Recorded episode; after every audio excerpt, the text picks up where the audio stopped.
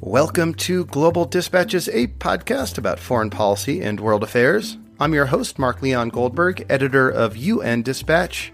And in this show, we discuss topical global issues, have conversations with foreign affairs thought leaders and newsmakers, and give you the context you need to understand the world today.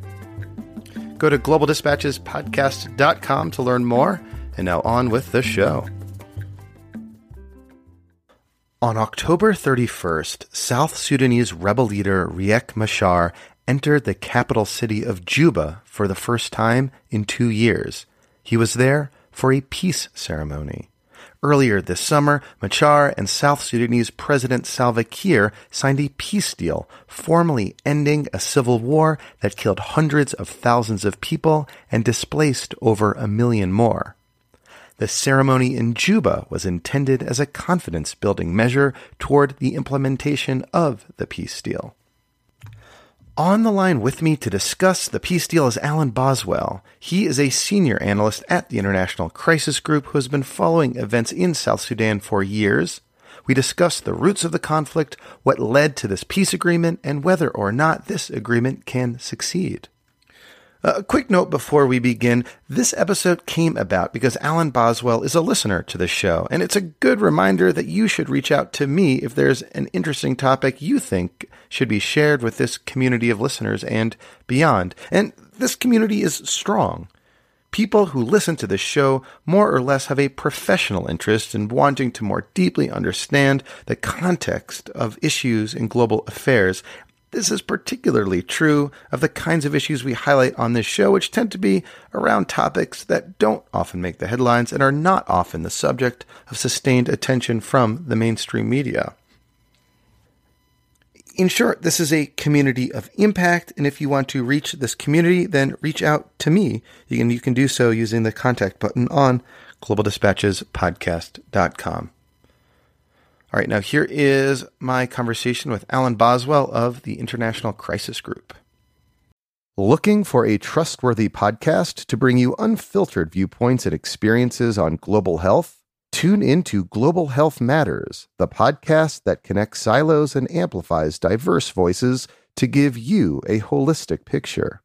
Each month, Dr. Garry Aslanyan from the World Health Organization hosts discussions with guests spanning former ministers of health, award winning journalists and authors, and frontline public health workers. Join listeners from across 180 countries for an exciting season 4 launching in June. Global Health Matters is available on Apple Podcasts, Spotify, and YouTube.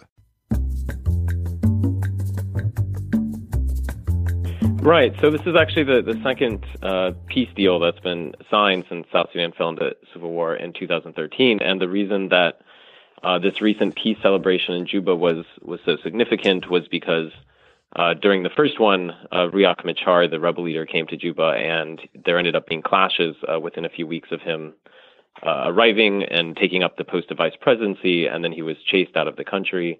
So him him coming back, uh, which he did once again to Juba, was seen as a sign of that this time they might be serious. There was there was some concern originally that he wasn't going to come back at all. He was basically in exile, right in the in the DRC. So so he fled into Congo, um, and then they actually this was back in 2016. Um, he wasn't there very long. Actually, the UN had to evacuate him, and then he was flown to Sudan. Um, and then from Sudan, he went on a medical visit to South Africa and then was put under house arrest in South Africa. Then he was where, where he was for over a year. Then when the peace talks restarted, um, he was allowed back into the region, and now he's basically based out of Khartoum in Sudan. Okay, and uh, but it, the significance it was significant that he was allowed back in Juba. But he's you know we're speaking in early November. Um, is he still there now, or is he as he sort of back in Khartoum at this point? No, so he's back in Khartoum. Um, he just came for the day. Uh, the significance was that people it wasn't clear um, for a while uh, whether or not the South Sudan government would allow him to come back. Um, but it was also unclear if he himself would feel comfortable coming back, uh, given that given that uh, uh, last time he was he was chased out of the country. I should say the peace celebration was attended by the heads of state of Sudan and Uganda, as well as other regional heads of state. And really, Sudan and Uganda really kind of led this peace effort, um, and they are the two main external parties to the war. And so that was a huge part of this peace celebration too, was having Bashir, uh, President Bashir from Sudan, and President Museveni of Uganda there as well.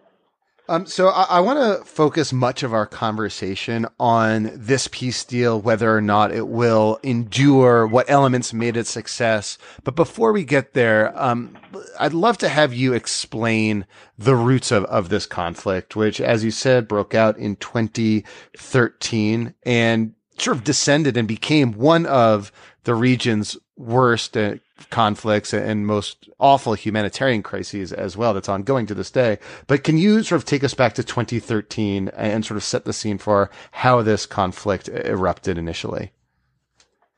Right. Well, so South Sudan achieved its independence um, in 2011, and of course there was a lot of there's a lot of hope. I was there at the time, actually working as a journalist, um, and you know, an extreme amount of hope. Um, and also, there was a there was a large U.S. backing for that effort.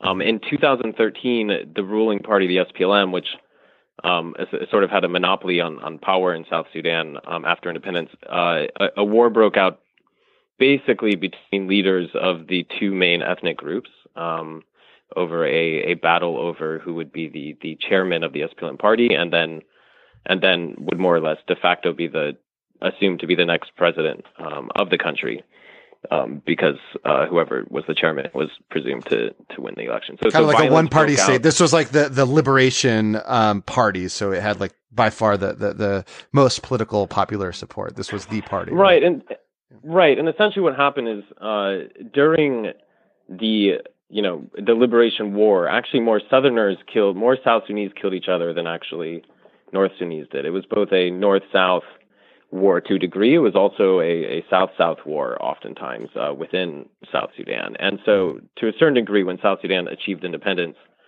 that that the war between North Sudan and South Sudan was um, was over, but the the internal issues within South Sudan was never really resolved. So a lot of these issues got postponed until after independence. There was sort of a an agreed upon truce among South Sudanese to uh, because they all wanted independence essentially, but to sort of resolve their own power struggles and or sorry to push back their own power struggles until after independence.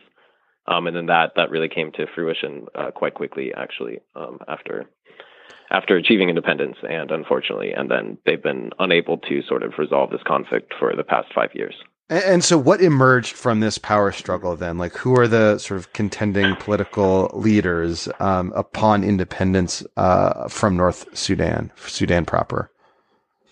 Right. So you have um, so so the peace agreement that was signed between Sudan um, and uh, who has become South Sudan was, was signed with a with the rebel leader John Garang, um, who had an excellent relationship with the U.S. and was quite charismatic. Uh, tragically, he died six months after that peace deal was signed in 2005, the one that led to South Sudan's independence. Um, and he died in a helicopter crash in somewhat murky circumstances. And and so this opened up a, a sort of a power vacuum within the South Sudan's ruling party. Um, the guy who ended up uh, taking replacing him is a guy named Salva Kiir, who's now the, the president of South Sudan. Um, so so he's still the president. Um, there was also a power dispute that had arisen at various times in the 1990s. Um, um, that was an ethnic conflict primarily between uh, the Dinka, which is uh, the, the group that John Garang and Salva Kiir, the current president, is from, and the Nuer, who's the second largest ethnic group.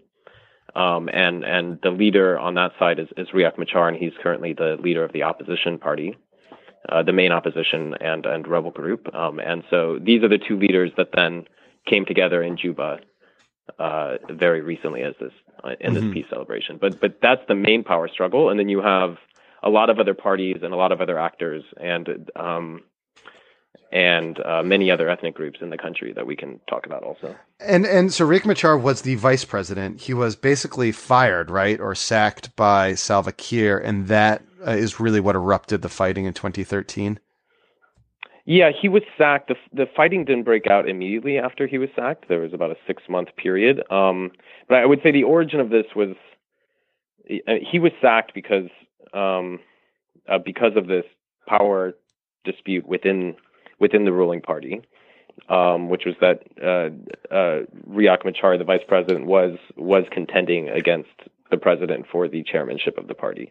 So out of that, and it wasn't just him. There was also other political leaders who were involved as well. Um, and so out of that, uh, Kiir ended up uh, sacking him as well as other people, and then that just led to escalating tensions, which eventually broke out in, in clashes uh, in the capital, and then everything quickly, quickly disintegrated and, and violence spread um, across the country because there was there was a massacre in Juba um, of the Nuer, the ethnic group that the vice president was from, and then uh, groups in the Nuer mobilized very quickly, um, sort of for revenge. Um, uh, as well as the the the army itself, the SPLA quickly split on ethnic lines, and it and it led to a, a, massive civil war. Now, the other thing that I would say is that this the dynamic that I'm describing very much uh, describes the first two years of the war quite heavily, but since then there's been uh, the war has spread to to many other parts of the country, mm-hmm. um, and involves a lot more.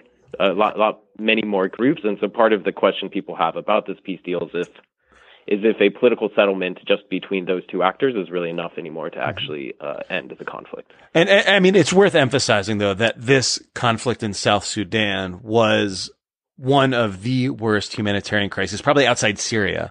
The second worst humanitarian crisis drove a lot of refugees over the border to Uganda and, and, and elsewhere, um, and took on really awful, as you said, ethnic uh, undertones as well, um, displaced millions. But now, as you said, we, we have this peace deal. Can you talk a, a little bit about what this peace deal entailed. But first, sort of, how is it sort of now there is a peace deal? You said earlier that there was a failed peace deal earlier. What, um, sort of, what forces aligned to inspire the parties to come together now in what seems to be a meaningful uh, agreement? Sure. Well, after the, the first peace deal collapsed, there was a period in time in which there was a hope uh, that maybe people would be able to find a different way to resolve the, the, the war besides trying this same power sharing government again. Um, and I, uh, um, and what led to uh, the current new peace deal is, you know, another, another um, year plus, you know, over a year more of, of quite devastating conflict and with really devastating humanitarian uh, consequences and really no no um, no political process that looked like it would resolve the war on its own. So so there was there was then a, an effort, um, partly partly uh, driven by uh, the U.S. and um, Ambassador Nikki Haley, um, partially uh, really put pressure on the on the government um, and the region to sort of renew peace efforts, um, and so we ended uh, we we ended back up uh, with another peace deal, another go at this. The, the peace deals are not totally similar, and they do. Um, there was a lot of sort of shifts in the regional politics that uh, that occurred as well. Uh, the first peace deal was very much negotiated by, led by Ethiopia, and this this recent one um, was pretty much brokered by the Sudanese with with the Ugandans as well. What what did Nikki Haley do to uh, push the parties towards peace that say like John Kerry didn't do the first time around? Well, of course, the U.S. has been a, a strong actor on this uh, from the beginning. Um, John Kerry was, was very, you know, John Kerry basically uh, structured the way this this peace deal is modeled in the very early weeks of the war. Um, he he struck this uh, a, a, deal that that you know the the conflict would end by um, President Kiir and uh, and Vice President Riek basically retaking their positions and and then forming a transitional government to go to elections. Um, uh, the issue is that that fell apart. This peace deal, that peace deal fell apart in um, summer of 2016, July 2016, and basically the Obama administration at that point um, never really formulated a new policy on how to on how to handle uh, South Sudan after that after that original peace deal collapsed. Um, so then, then of course, we entered a new administration. Um, what what Nikki Haley really did is she just she raised the issue and and took on a much more hawk, hawkish tone than actually what the Obama, Obama administration had been willing to do. Um, prior had really um, amped up the rhetoric against against the South Sudanese government. Um, there's now been an arms embargo at the UN Security Council, which the U.S. Um, uh, didn't always support Um, originally, um, there's been a lot of targeted sanctions, um, but the main, but then she also flew into uh, Juba and met with President Kiir and demanded he return to peace talks. Um, so, so those sort of, you know, that sort of high level engagement, I think, really did uh, make a difference.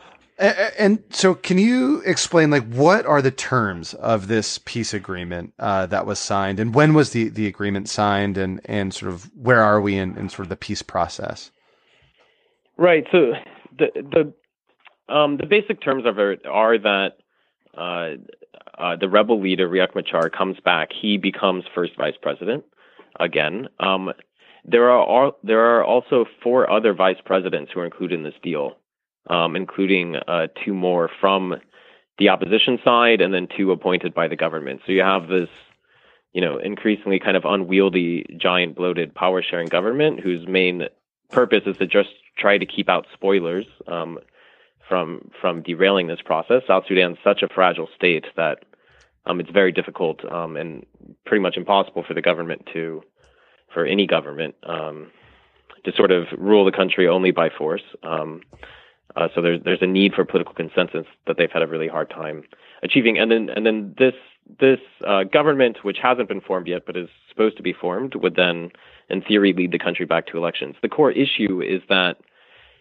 there's yet to be actually a political deal between between these these main parties um, that doesn't involve them just competing uh, against each other, uh, you know, and continuing this power struggle um, all over. What, what, what do you mean by that? Is, yeah, and what I mean by that is uh, South Sudan's a place where it doesn't have one unified army. Each one has their own group, um, and in some ways, the mantra of you know, uh, war is politics by other means. Um, and, and in some ways, in South Sudan, politics is war by other means as well. Um, and so, and so when they're heading to elections, the, the, the challenge is you're, if you're heading to elections in a place that's that's really fragile, has a long um, uh, a lot of a lot of um, trauma, um, and you have groups with their own armies basically competing against each other, and so that's and so twice now you've had you've had basically power struggles um, between these groups uh, lead to actual violence, and there's um, and the hope is that eventually these parties can kind of compete without turning to violence, but that's a that's a difficult transition to make. I, I guess um, how confident can we be that this peace deal will survive, given that it just sort of sounds like the deal is a lot like the way the government was before fighting broke out in 2013. That is, with Riek Machar back as as vice president. I mean, you know his sort of expulsion, his his sort of mounting a political and, and military campaign against Salva Kiir, and Salva Kiir returning in kind, you know, left like three hundred thousand people dead, according to uh, you know the, the one estimate. Uh, you know, what? How can we be sure, or is there any? Do you have any confidence that this deal will survive in any meaningful way? Well, Mark, you've raised a, a really, uh, possibly the critical point um, which is everyone's been the, the war has been so devastating that everyone's been just searching for any options to sort of halt it. Um, and, and in many ways, people are just hopeful that they just get past this step one and just form this government and stop fighting. But then when you talk about how they resolve this this deeper issue, which is that multiple groups want to rule, um, and there hasn't yet to be any accommodation between them, um, this gets at just the core the core structural issue, uh, which is you know South Sudan was was uh, you know formed a state. Um, you know, a lot of people would argue it formed a state um, without having really met the the conditions um, beforehand um, institutionally. Um, and so, how to cross this bridge, how to sort of reverse engineer a state, um, is a is a core question, and how to make it so that a, a group that's so diverse and and no and no party's really able to win militarily, how to get them to to share power more formally, I think is a is a really key question. I think I think something that needs to be given more thought is how to structure the political institutions in such a way so that all these parties don't see it as a winner take all fight for the center, um, which is really the driving dynamic causing this. Is that everyone keeps looking ahead towards a a power struggle in which only one party basically comes out on top, and and that's and and that this current peace deal doesn't actually resolve that issue. Can I ask you a little bit about like the political economy of the, of this conflict in terms of the um, oil uh, exports, which I take it um, are not really flowing at, at, the moment, or or they could be. I know for a while they stopped being exported. You know, South Sudan has has a lot of oil, but no real way to um, move that oil into international markets unless it passes through um, Sudan proper. Um, so, w- what what's the status of of that oil in the oil industry? Yeah. Uh, so, so another answer to your previous question about what, what led to this current peace deal, and another answer to that question, um, besides the, the international pressure, is that regionally there's been a shift where uh, South Sudan exports its oil through Sudan, and and oil production has really plummeted uh, throughout this war. Sudan profits quite a bit when South Sudan is pumping its oil, and the Sudanese economy is under crisis right now. So uh, Sudan's president, uh, Omar al Bashir, uh, very much pushed this current peace deal because he was hoping to get oil production uh, to jump again um, in in South Sudan, and therefore benefit both the, the South Sudanese and the the Sudanese economy quite a bit. But when it comes to political economy, uh, this is a core driver of the war uh, as well, which is you have this winner take all political system in South Sudan, and when we say winner take all, we really mean uh, winner take all because there's almost no economy in South Sudan outside of the oil industry um, and the humanitarian industry.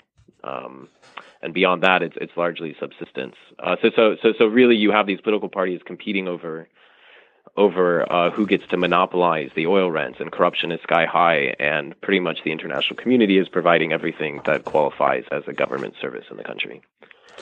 So, the, so I mean, does oil revenue figure into the peace agreement at all? Well, it figures in in two ways. There's a formal way, um, and then there's the and then there's the sort of informal political settlement way. I'll, I'll say the, the, the informal side of it um, is is more critical, which is which is um, both the the the need the need to start pumping the oil again um, and the the shared interest there between uh, the Sudanese president and the South Sudanese president um, is really the the key dynamic that really uh, shifted the region back towards peace was this desire to get the oil pumping again. Um, and and uh, and that oil money in many ways um, is necessary on the South Sudanese side in order to, uh, some people would say, uh, create a patronage peace and sort of be able to afford to bring back some of these some of these opposition leaders um, hmm. into a government. Mm-hmm. Uh, like so basically that, buy so buy them off sort of thing. A buy them off sort of thing. Um, which is which is how South Sudan kind of held together this government uh, in the past before independence, as they had they got the, the, this wealth. They started receiving their oil revenue before they even achieved independence, and this is one of the ways they were able to to sort of hold this political system together uh, before reaching independence. Um, and then there was an oil shutdown that occurred right after independence, which cut off the oil and kind of starved these mm-hmm. these patronage systems of funds. Um, and and and and a lot of the political tensions really started rising um, at the period. So, so somewhat so so some would argue the you know South Sudan needs to get its oil pumping um, in order to fund this um, a sort of patronage system. The um, of course that itself is is hardly a a great foundation to to sort of build a state that um, you know yeah. that that still offers almost no services to its people. So it's not a it, it's not a very exciting um, uh, so, proposition. So so maybe just to conclude, what um, indicators, uh, events, or, or moves will you be looking towards that will suggest to you one way or another um, how this peace deal is evolving? Like, what will suggest to you that it's moving in the right direction, and, and what might suggest to you it's it's sort of moving in the wrong direction? Well, in the in the right direction, um, it'll be whether or not they actually form uh, this this unity government because um, because right now they had this peace celebration, but people have not come back and and and created this new government with five vice presidents. That hasn't occurred. The the other one is that they agreed to unify uh, the different uh, armed groups in the country. So both the army and the uh, and and the rebel groups agreed to form one army. That is a process that's incredibly fraught, and you know almost no one thinks it will happen. But if it doesn't happen, it then becomes a question of what do you, how do you run this with government with effectively multiple, uh, multiple ar- armies in it? Um, the the the obvious the, you know, the things to watch out for are clearly that the parties keep on, keep on fighting with each other. Um, also, just kind of how they how they talk about it, their rhetoric. Um, the, the challenge with a peace deal like this, which we saw in when it fell when the previous one fell apart, is that it's sort of piling things back up again. So in some ways, you're piling more risk into the system, in as much as it can. Uh, when you put when you put everyone back together again, it can also fall back apart, and that falling apart is also when most of the political violence occurs. Um, so so so it's so it's a risky form. Um, it's a high risk, high reward sort of peace process. So it's one of those you don't want to put too much. You don't want to push it too hard because if you push it and it falls back apart, you've you're you know more people have probably died and you're probably at a worse situation than you were before. So it's a it's a really challenging balancing act for everyone who wants to help end this war because they also don't want to to make things worse in the process. All right. Well, well, Alan, thank you so much for explaining this this all to to me and to everyone, and thank you for being a listener to the show and for reaching out. Yeah, thanks, Mark. Thanks for having me on.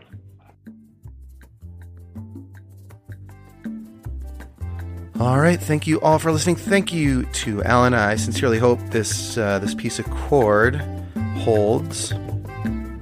And uh, as I said at the outset of the show, please do feel free to reach out to me anytime. You can do so using the contact button on globaldispatchespodcast.com or hitting me up on Twitter at Mark L. Goldberg. And as always, a big thank you to the Global Development Institute at the University of Manchester for being an ongoing supporter of the show. We'll see you next time. Bye.